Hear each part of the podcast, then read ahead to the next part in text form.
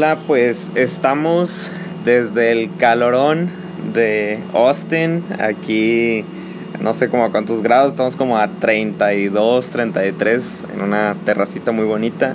Eh, bienvenidos a todos los que están escuchando, bienvenidos, gracias por compartir este, estos episodios, gracias por los comentarios que, que nos están enviando constantemente. Eh, si es la primera vez que escuchas este programa, aquí en el mejor de los casos creemos que pues que lo mejor está por venir, que hay situaciones difíciles, no nos consideramos como un podcast motivacional, pero sí un, contenido positivo que te intenta impulsar a, alcanzar nuevas metas, nuevas alturas. Eh, y como lo dije ahorita, creemos que lo mejor está por venir eh, y pues creemos que podemos estar llenos de fe, llenos de esperanza para enfrentar eh, cada día, ¿no? Pero eh, no me quiero tardar mucho en la introducción eh, porque hoy tenemos una invitada de lujo. mi suegra, bueno, ella dice que mi casi suegra, porque todavía Cory no me dice que sí se quiere casar conmigo. O sea, ella me dijo que sí se quiere casar conmigo, pero todavía no me da el sí en el altar. Entonces, mi casi suegra, mamá Pita, muchas gracias por recibirme siempre en su casa. Este, le he dicho a Cory que es el único lugar en el que en los últimos dos, tres años descanso. Eh, como que aquí me desactivo y, y me, me, duermo con, con, mucha comodidad, no como en otros lugares. Y siempre me reciben con comida, que yo soy muy comelón. Entonces, pues muchas gracias por, por recibirme siempre aquí. Este, creo que lo único que no, no coincidimos mucho es en el 1, que como que las reglas no, no, nos, no nos ayudaron a jugar. No, definitivamente no. pero fuera de eso creo que ha sido muy bonito, todo muy placentero. Este, así que pues muchas gracias, muchas gracias por recibirme siempre. Al contrario, es un honor tu presencia siempre en nuestro hogar. Nos llenas de, de luz, paz y nos pones en nuestro lugar muchas veces. Y eso me gusta porque en, este, en ocasiones mucha gente teme, ¿verdad? Pero tú tienes una táctica muy especial, un don muy especial que Dios te ha, te ha dado a ti para precisamente para interceder y, y hablar en el, en el momento preciso, ¿verdad? Y yo este, te lo agradezco bastante porque aunque uno muchas veces no le gusta, pero a mí sí me gusta. Y Diosito no se tarda, Dios no se tarda para ponerme a mí en, mi lugar y usa lo que tenga que usar. Y siempre te ha usado de esa manera y lo, te lo agradezco bastante. muchas gracias. Muchas, muchas gracias. No, igualmente, eh, Cory lo sabe, usted lo sabe, han sido unos padres para mí y, y de verdad digo de corazón, los quiero muchísimo y trato siempre de mostrarlo y a veces a veces aunque, aunque me pueda pelear con su hija, no, saben que los quiero mucho y, claro que sí. y que le intento amar con todo mi corazón y con todo. Pero bueno, ya vamos a ir entrando al tema. Este, hay muchas de las cosas que me gustaría platicar, quizás en otros momentos va a haber más oportunidad. Creo que su familia, usted, su matrimonio siempre se ha caracterizado por estar en constantes cambios. O sea, creo que su vida desde su preparación académica fue un cambio, decidir de un día a otro tomar una decisión que cambiaría toda su vida. Este, creo que todos, o sea, creo que han pasado cosas con Christy, con Cory, eh, todo el tiempo han habido cambios, cambios, cambios y creo que es algo muy, muy padre aprender de ustedes, eh, el no aferrarse a las cosas y, y el esperar siempre que cada día puede cambiar, pero tener la mejor actitud, ¿no? Pero parte de esos temas y del que ahorita dije, quiero que ese sea el tema con el que tengo mi primer plática con mamá Pita, que así me pidió que le dijera, eh, es el cómo superar momentos difíciles, cómo pasar a través de momentos difíciles eh, y ahorita usted nos va a platicar más a detalle por aquellos que no sepan las cosas que han pasado en su vida en estos últimos años. Pero yo me acuerdo mucho estar con Cory, creo que estábamos llegando, estaba dejándote a tu casa, no me acuerdo qué estaba pasando. Recibimos una llamada en la que nos dijo mi mamá y mi papá se van para Austin, tienen que dejar todo en Ciudad Victoria y se van para Austin porque mi mamá la tienen que intervenir de emergencia. Eh, pues ahora sí que platíquenos cómo fue un poquito ese momento. Así es, este sí, definitivamente nuestra vida está caracterizada por, por constantes cambios y si algo sabemos, si algo hemos aprendido y yo muy en especial son que estamos siempre en constante cambio. Un día podemos estar aquí, otro día podemos estar allá.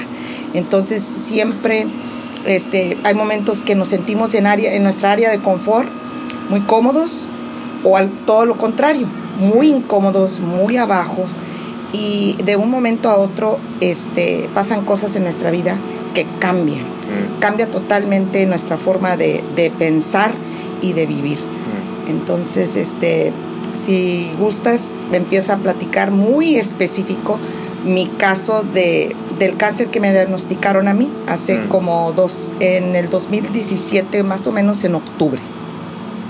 Este, sí, me diagnosticaron con un con un, cáncer, pues un, diagnóstico mucho, muy fuerte, mm. que jamás se va a esperar nadie, y yo no me lo esperaba, aunque he estado ya acostumbrado con esa, con ese tema y, muchas cosas más, muchas, muchas, este, experiencias muchas, experiencias, exactamente. Este, Pero entonces, en el momento en el que se tuvieron que ir de México, ya sabían que era el cáncer. Exactamente. El cáncer a mí me fue diagnosticado en Ciudad Victoria.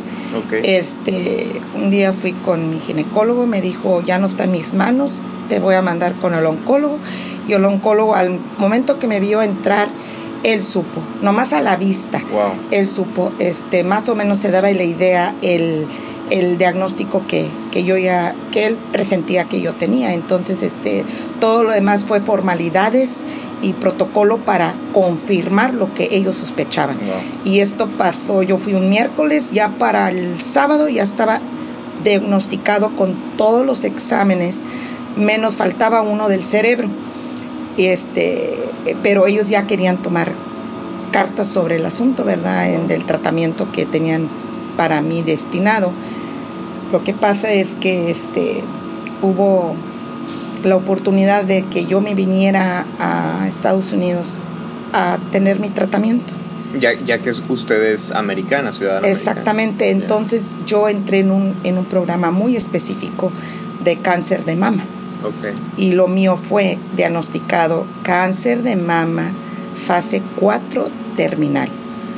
Este, Empecé con cáncer en la, en la mama, se fue a los pulmones, de los pulmones se fue al, a la espina dorsal, este, y de la espina dorsal se fue al cerebro, pero estaba en el cráneo, por fuera, no adentro de la masa.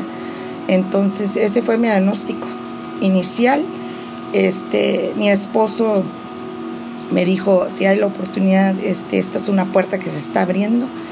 Este, y yo pienso que mm, pues mi fe siempre es la que me ha mantenido este, viva y sana hasta este momento porque yo me siento sana totalmente. Yo tengo una vida ahorita normal, se puede decir, y extra, extra normal porque eh, en veces me paso de límites. Este, eh, pero no fue así. Al principio este, dejé de caminar no podía caminar, no tenía fuerzas ya de la cintura para, para abajo. Los señales no pasaban. Un tumor medio, el más grandecito en la, en la L, más o menos en, en el umbal como 13, 14, ahí estaba. El, el, más grandecito, entonces no dejaba las señales que pasaran, que pasaran directamente y a los pies más que nada. Entonces dejé de caminar, no podía caminar y pues llegué un, eso fue diagnosticado el, un miércoles en Ciudad Victoria, el sábado me, me dijeron ya el, diagnóstico final, el tratamiento iba a empezar el próximo miércoles y, no fue así, empezó el miércoles, pero aquí en Austin, no en Ciudad Victoria. Yo llegué de emergencias aquí directamente al hospital y en, yo llegué como a las 8 de la noche ya para las 4 de la mañana ya tenían detectado dónde estaba todo el cáncer en mi cuerpo. A las 4 de la mañana me pasaron al hospital en Temple, especialidad para cáncer, y de allí llegué y el diagnóstico estaba le, le, dieron pocos días, ¿no? me daban de dos días a meses, a máximo dos años de vida. Wow. Sí, con ese diagnóstico. Yo nunca me imaginé eso. Para mí. ¿Cómo, es ese momento? O sea, porque yo recuerdo que justo Cory se cambió meses atrás de, de un departamento a otro y recuerdo que usted tenía dolor de espalda, pero que estaba tallando los pisos así que, que la regañamos de que cómo hizo eso, si le duele la espalda. Pero yo no sabía lo que tenía. Yo no sabía que tenía pero que estaba enferma. De haber estado sana o, aunque usted tenía un dolor pero no pensaba que era lo que era. Definitivamente no pensaba eso. ¿Cómo, cómo es el cambio en la mente? ¿O, o qué, qué, juego toma la mente en esta situación? O sea, pensamientos de no voy a pasar de esto, ya se acabó. O sea, ¿cómo es ese juego eh, en la mente de, un día para otro? En mi caso muy específico, no fue, no fue nada ordinario. Este, yo sé que muchas veces te entra uno en shock, no lo puede creer, no lo aceptas, este, te entras en depresión. Este, pero yo ya tenía una experiencia muy fuerte este, en el pasado de cáncer precisamente en la familia. Entonces, este, yo pienso que yo estuve siendo preparada para lo que venía en el futuro. Entonces, lo mío yo lo tomé mucho más calmada, mucha más fe, mucha más fortalecida que en, que en el primer caso del cáncer en mi familia. En el primer caso sí, me sentí fatal, pensé lo peor, mm. pensamientos de muerte, cosas negativas. Y yo cuando me tocó a mí ya este, este caso mucho más este, drástico y fatal se puede decir, yo ya lo tomé con, con mucha fe.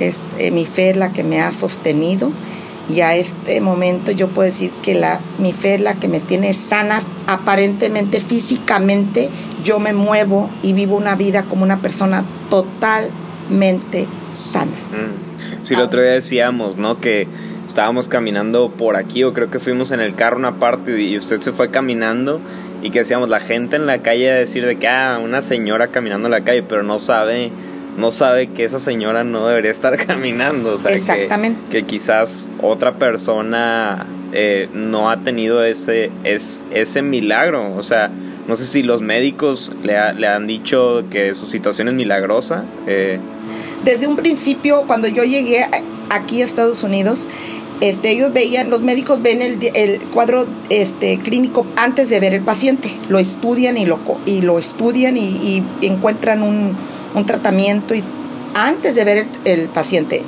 Cuando entraban a verme físicamente decían, no puede ser, este cuadro clínico no coincide con tu físico cuerpo no o sea, esperaban ver a alguien en cama. Con eh, mucho dolor. En agonía. En agonía, con mucho dolor, casi ya a punto de morir. Y me veían y me decían, no tienes dolor, no me duele absolutamente nada, nomás porque no puedo caminar normalmente.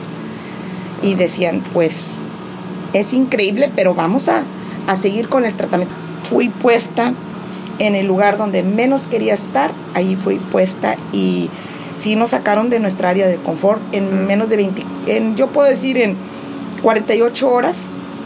cambió nuestra vida. Tuvo que dejar el negocio, tuvo que... Todo. Todo cambió. Todo. Nuestra casa la cerramos. ¿Cuánto, ¿Cuánto, tiempo llevaba de no vivir en Estados Unidos? Yo desde que me casé, prácticamente. O sea, 20... 33 años. 33 años que no vivía en Estados Unidos. Claro que yo venía de visita y, me fui a los 22 años a vivir a, Ciudad Victoria, pero eh, nuestra vida cambió y la de mi esposo mucho más que la mía, porque él, él sí fue arrancado de sus raíces totalmente. Yo, estas son mis raíces. Yo regresé a mis raíces, se puede decir. Eso era lo personal y lo, lo, lo físico. eran muchos cambios lo que estaban pasando en nuestras vidas pero yo pienso que Dios era el que tenía el control y sigue teniendo el control de, mi vida. Entonces, sí, yo me acuerdo mucho llegar ese, esa Navidad en 2017 ahí a, a la casa donde estaba con, con, eh, con, su hermana y me acuerdo, o sea, quizás muchos de los que, los que escuchan eh, no tengan una imagen clara de todo lo que se pasó, todo lo que se vivió, todo lo que en algún punto se sufrió, aunque como dijo, su fe es la que sostuvo su familia, lo que igualmente yo, Cory, creíamos que estábamos viendo un progreso, pero la imagen eh, literal de mamá Pita, de, de mi suegra, era una mujer que estaba totalmente paralizada eh, de su cuerpo, no, por, no porque no pudiera moverse, sino que cada, cada milímetro de movimiento representaba eh, molestia. Entonces recuerdo mucho verla a usted simplemente acostada, eh, pues hacía frío, llena de cobijas y las palabras de una persona que, no sé, me ha tocado ir muchos hospitales, ves queja, ves que te piden algo, ves cualquier cosa y recuerdo mucho que usted solamente me dijo, Dios tiene el control de todas las cosas. Y, y yo me que volteé con Cory y yo tenía lágrimas en los ojos porque dije, wow, o sea, ¿cómo es que una persona en medio de un momento tan difícil puede estar diciendo Dios tiene el control? O sea, cuando muchas personas e incluso vemos que científicos, eh, pensadores, le atribuyen su dolor a Dios y dicen, por eso no creo en Dios, porque me está pasando todo esto. Entonces, ¿cómo usted eh, pasó por esta situación? Sin nunca darle la espalda en, en, algún sentido a Dios de decir, ah, no voy, a, no voy a voltear a ver a Dios porque Él me está provocando esto. Y, y por otra parte, usted dijo ahorita que estaba en el lugar donde no quería, que era con los doctores. ¿Cómo entonces usted eh, pasó por este, este momento que sé que luego es el que muchas personas batallan con las personas de fe, en el que dicen, ah, pues entonces, ¿en qué momento aplica tu fe y en qué momento aplica eh, tu confianza en un médico, ¿no? ¿Cómo fue su proceso? Lo mío fue, este, yo creo, muy, muy fuera de lo, de lo común.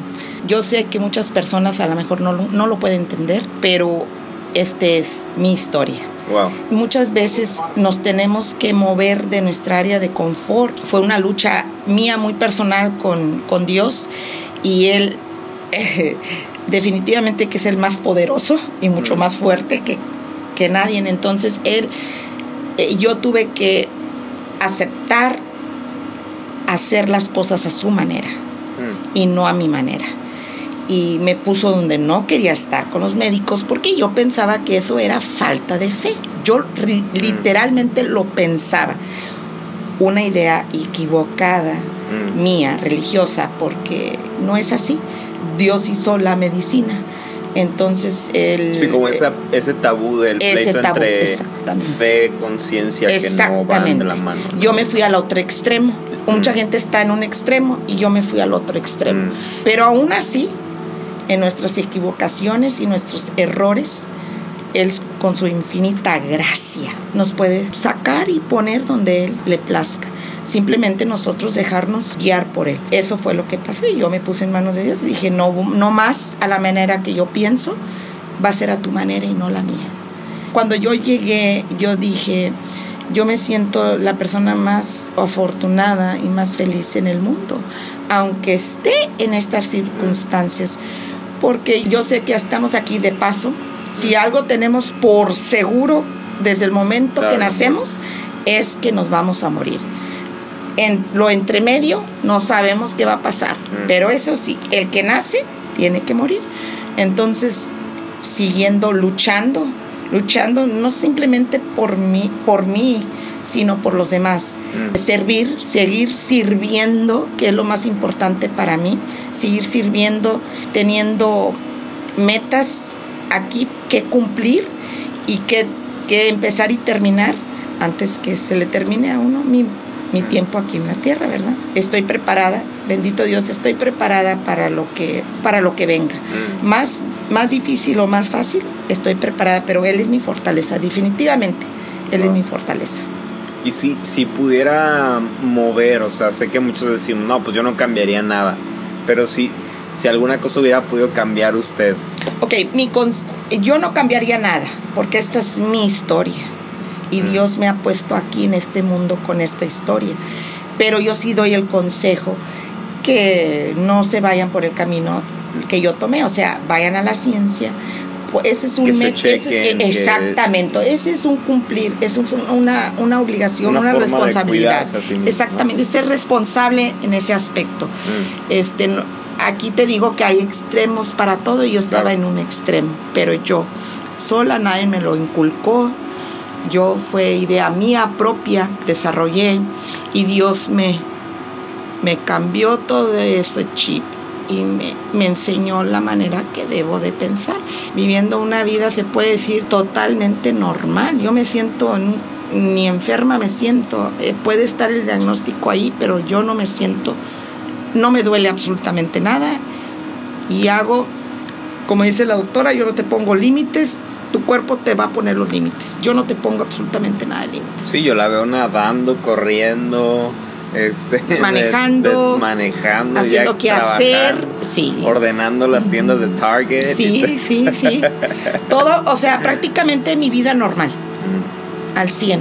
Y aún más, yo creo, porque este, ahora sí tomo eh, la vida la veo diferente. Cada día es un regalo nuevo para mí de un milagro nuevo un día nuevo un regalo nuevo de Dios este que hay que vivirlo. Esa es otra otra cosa que yo aprovechar cada aprovechar día. cada día exactamente porque muchas veces estamos envueltos en nuestra vida. Entonces vivir cada día yo sé que está muy trillado eso como si fuera el último día de tu vida pero hay que vivirla así porque podría es muy ser. Diferente. Podría es muy ser. diferente que lo diga usted que ha pasado por eso. O sea, creo que a veces nosotros o cualquier persona que pueda estar viviendo que no, no tiene algún cuadro clínico malo o realmente no tiene exposiciones eh, como extremas en su día a día, pues dirá, pues vivo cada fuera el último, pues no, pero cuando, cuando te dicen te quedan 10 días, te aseguro que esos 10 días los vas a intentar vivir al super máximo. Yo pienso que somos afortunados mm. los que nos dicen nuestro tiempo. Wow. Porque te están dando oportunidad. O sea, hay muchos que por accidente en un instante Super se van cierto, y no tuvieron esa oportunidad. Mm. Entonces yo lo veo como una oportunidad que Dios me está dando a mí y a todos los que nos está, están pasando por lo mismo o pueden estar pasando por un caso similar. Somos afortunados porque estamos teniendo un tiempo extra ya sabiendo Mm. lo que te puede esperar, lo que te está esperando. El mundo te está diciendo, ¿verdad? Pero yo pienso que soy afortunada en ese aspecto que ponerte más las pilas, o sea, como todos debemos de Mm. tenerlas Sí, claro. cada día. Pero especialmente usted también lo ha visto para usted. Exactamente. Y a una persona que no sé, no sé si le ha pasado o incluso en este proceso le ha pasado, eh, no sé si va al hospital y dice, ay, mire, esa persona está peor que yo, ¿no? O sea, pienso que a veces una persona que está pasando por momentos difíciles, lo primero que busca es gente que está peor que, que él o que ella para decir, ah, bueno, no estoy tan mal o, qui- o sea, no sé si me, no sé si me explico. Sí, pero eso es, eso es un buen pensar, pero hay que saber que hay personas también que están mejor. Mm, Hay personas que siempre van a estar en mejor que uno y en peor situación que uno. mm. Entonces yo pienso que los de enfrente ayudan a los de en medio y los de en medio a los de atrás. Es, es- así debe de ser. Este, Y a, yo- una, y a una persona que, que esté pasando por un momento difícil, o sea, ¿cómo, cómo es que algún, algún consejo, alguna palabra que usted le pueda decir? eh, sé que obviamente la bandera que usted siempre portará es, es su fe, pero aparte de, o apoyando igual también usted el punto de su fe, ¿qué, qué más cosas puede decir o qué, de qué formas ha encontrado usted una, una salida en medio de todo esto? Por, es exactamente por esa razón, porque siempre van a haber personas en mejor situación o más fáciles situaciones, que puede decir uno, y hay siempre personas con, con más obstáculos, más dificultad, en una, una posición de más dificultad. Sin embargo, yo veo, yo los veo y los admiro más, porque digo, si él puede, y yo soy completita. Mm. ¿Cómo no voy a hacer si él se está esforzando? ¿Cómo no me voy a poder yo esforzar también? Ver, ver a una persona que está así, hay que aprender de esa persona. Entonces sería un poquito llevándolo como a este ejemplo específico a, a los que nos escuchan. eh, si tú sientes que estás pasando por un momento difícil o lo que sea, eh, pues al menos puedes, puedes voltear o puedes escuchar este podcast y ver, ver que hay alguien eh, que quizás tú no conoces ni conocerás a, mi suegra, pero que está pasando por un momento difícil y su decisión no es eh, como que esconderse bajo su situación, ¿no? Eh, sino como enfrentarla. O... Así es.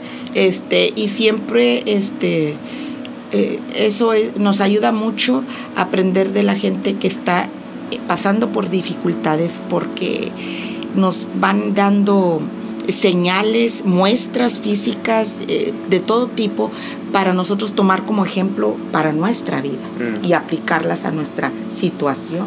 Y actualmente, eh, ¿cómo, ¿cómo se siente? ¿Cómo va? ¿Cuáles son sus retos? ¡Wow! Tengo retos al full. Tengo, eh, no la lista llena. Sí, tengo la lista llena. Le digo a la doctora, doctora, es, a la oncóloga le digo, este, no tengo tiempo para estar pensando en cosas negativas, porque estoy demasiado ocupada.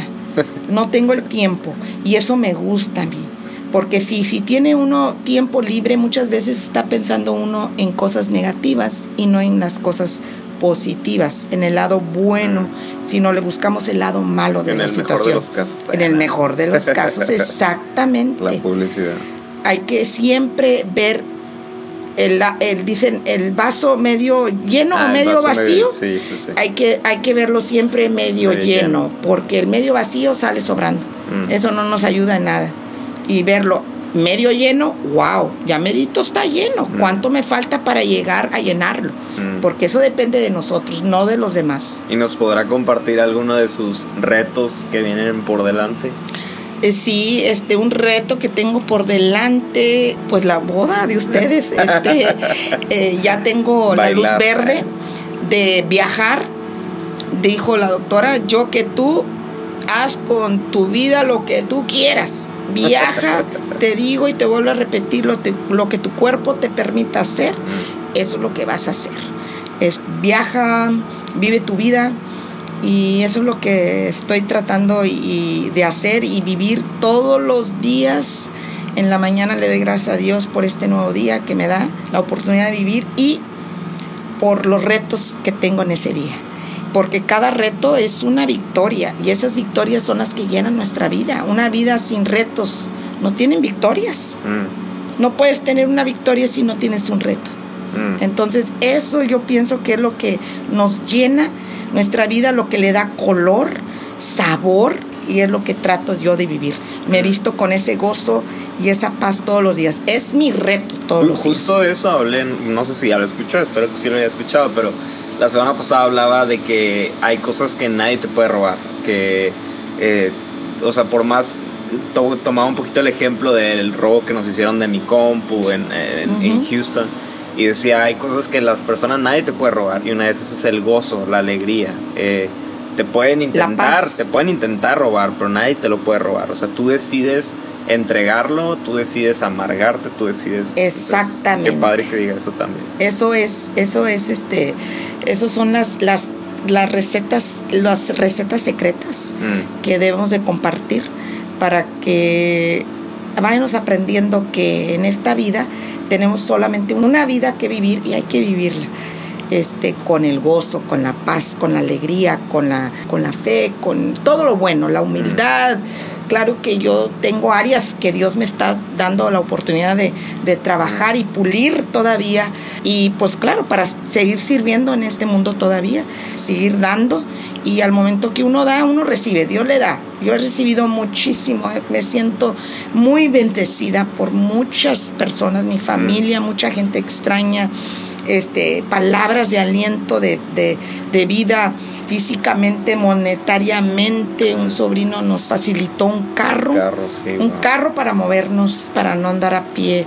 Este, muchas cosas, eh, muebles, todo, bueno, todo, todo. No hay cosa que nos pueda hacer falta que no suplan personas, ángeles en este mundo, ángeles que son enviados por nuestro Señor para ayudarnos, ayudarnos los unos a los otros. usted ve, ya para ir cerrando, eh, ve esta oportunidad que de, pues de tiempo que Dios le ha dado para todavía estar en la tierra, la ve también como una oportunidad de como cambiar ciertas cosas en, en su vida? Definitivamente. Hay muchas cosas que, que, que quiero cambiar en mi vida. ¿Ha, tenido oportunidades ya, o sea, de cambiar? Sí, definitivamente sí, claro que sí. Es, eh, una es servir y servir, aunque me vaya sirviendo, mm. así quiero ir. Es haciendo algo. Sirviendo a las personas. Exactamente. Haciendo algo por mi prójimo, por mí mismo, por un animalito, por un mm. vecino, por un conocido, por un familiar, por mi madre, mi padre, por mis hijos, por puede ser por mucha gente mm. o cualquier gente. Dios va poniendo eso en, su, en mi camino y, y este, sí, tengo muchas cosas, tengo planes, planes tengo. Y hay que hacer planes. Este, pase lo que pase en nuestras vidas, tenemos que seguir teniendo planes, seguir soñando, seguir teniendo metas y seguir cumpliéndolas con la, con la voluntad de Dios y su, su gracia y su infinito amor. Seguir cumpliendo nuestras metas. Hasta el día que ya no más, hasta ese día, ni antes ni después. Por último, quisiera, quisiera hacerle una última pregunta y que, y que se tome usted unos, unos minutos o el tiempo que usted quiera eh, para, para, dar un mensaje de, de, ánimo. Me encanta porque ha habido ocasiones en las que pues hemos tenido problemas en Monterrey o en alguna cosa del trabajo o en lo que sea y siempre usted nos dice, y, de hecho ahorita es mi palabra últimamente, que siempre digo a todos, ánimo, ánimo, ¿no? Que es, la palabra de mamá Pita, ¿no? Pero este, me gustaría, eh, para cerrar este, este episodio, que diera una palabra a las personas, eh, lo que quiera decir, este, que estén pasando por problemas, que estén pensando igual en suicidio, que estén pensando igual en que lo económico ya los rebasó y que están en un bache que no pueden ver la salida. Ahora sí que le doy los micrófonos para que para que cierre y muchas gracias. Gracias, gracias tú y este siempre hay una salida. Mm. siempre va a haber una salida. Muchas veces la salida que uno menos espera es la, es la, la correcta y la más y la más exacta. Tú fíjate en esa luz que está brillando intensamente, no lo dejes, no le pierdas la vista porque ahí está la salida. La salida va a tener luz siempre, mm. nunca va a tener oscuridad. Nunca va a estar oscuro la salida, siempre va a haber luz. La vida es, es muy corta, mm. es muy bello el tiempo que tenemos aquí en la tierra. Es hermoso este tiempo. Sí, las cosas en esta, en esta vida, lo que cuesta, es hermoso. Mm. Lo difícil es hermoso. ¿Por qué? Porque uno crece. Uno crece en cada dificultad que uno mm. tiene. Uno crece, se va haciendo uno más completo. No, wow. No, es. Gracias por, por todo lo que nos compartió. Eh, siempre lo digo, que es bien diferente escucharme a mí decir ánimo, todo va a estar bien, y a, que lo escuchen de alguien que cualquier otra persona diría, oye, deprímete, quédate triste, derrótate, ya no tienes salida. Y a mí, para mí es súper conmovedor eh, ver, ver este ejemplo y por eso. Ánimo. Lo mejor está por venir siempre. Así es. No, sí, totalmente, pero pues muchas gracias. Muchas gracias nuevamente por por compartirnos esto. Sé que vamos a poder platicar en más ocasiones. Sé que aún hay muchos retos que vienen para su vida. Eh, sé que ahorita Cory le quita todo el tiempo para la boda, pero, pero sé que después ya va a ir un poquito, ya después ya va a poder cumplir más retos ahí que tiene por delante. Sé que de este episodio más personas van a ser eh, conmovidos por lo que ha vivido, por por su fe, por todas las cosas que ha enfrentado y, que ha tenido siempre la mejor actitud. Eh, pero no dude de, que ya, ya es impacto al menos para, sé que para Cory, para mi vida, para muchas personas que la rodean. Y pues gracias por, por ser ese ejemplo. Gracias a ti y gracias a nuestro Dios, a Jesús, Espíritu Santo. Let's, go. Muchas gracias. Eh, pues bueno, eh, gracias a todos los que estuvieron aquí escuchando este episodio, eh, pues sígueme en redes sociales, ya saben, Guille Cisneros, dos S al final, o en el mejor de los casos ahí en Instagram, y pues bueno, Nos estamos viendo. Saludos desde Austin y nos vemos, bueno, nos escuchamos más bien el siguiente martes. Un abrazo. Adiós.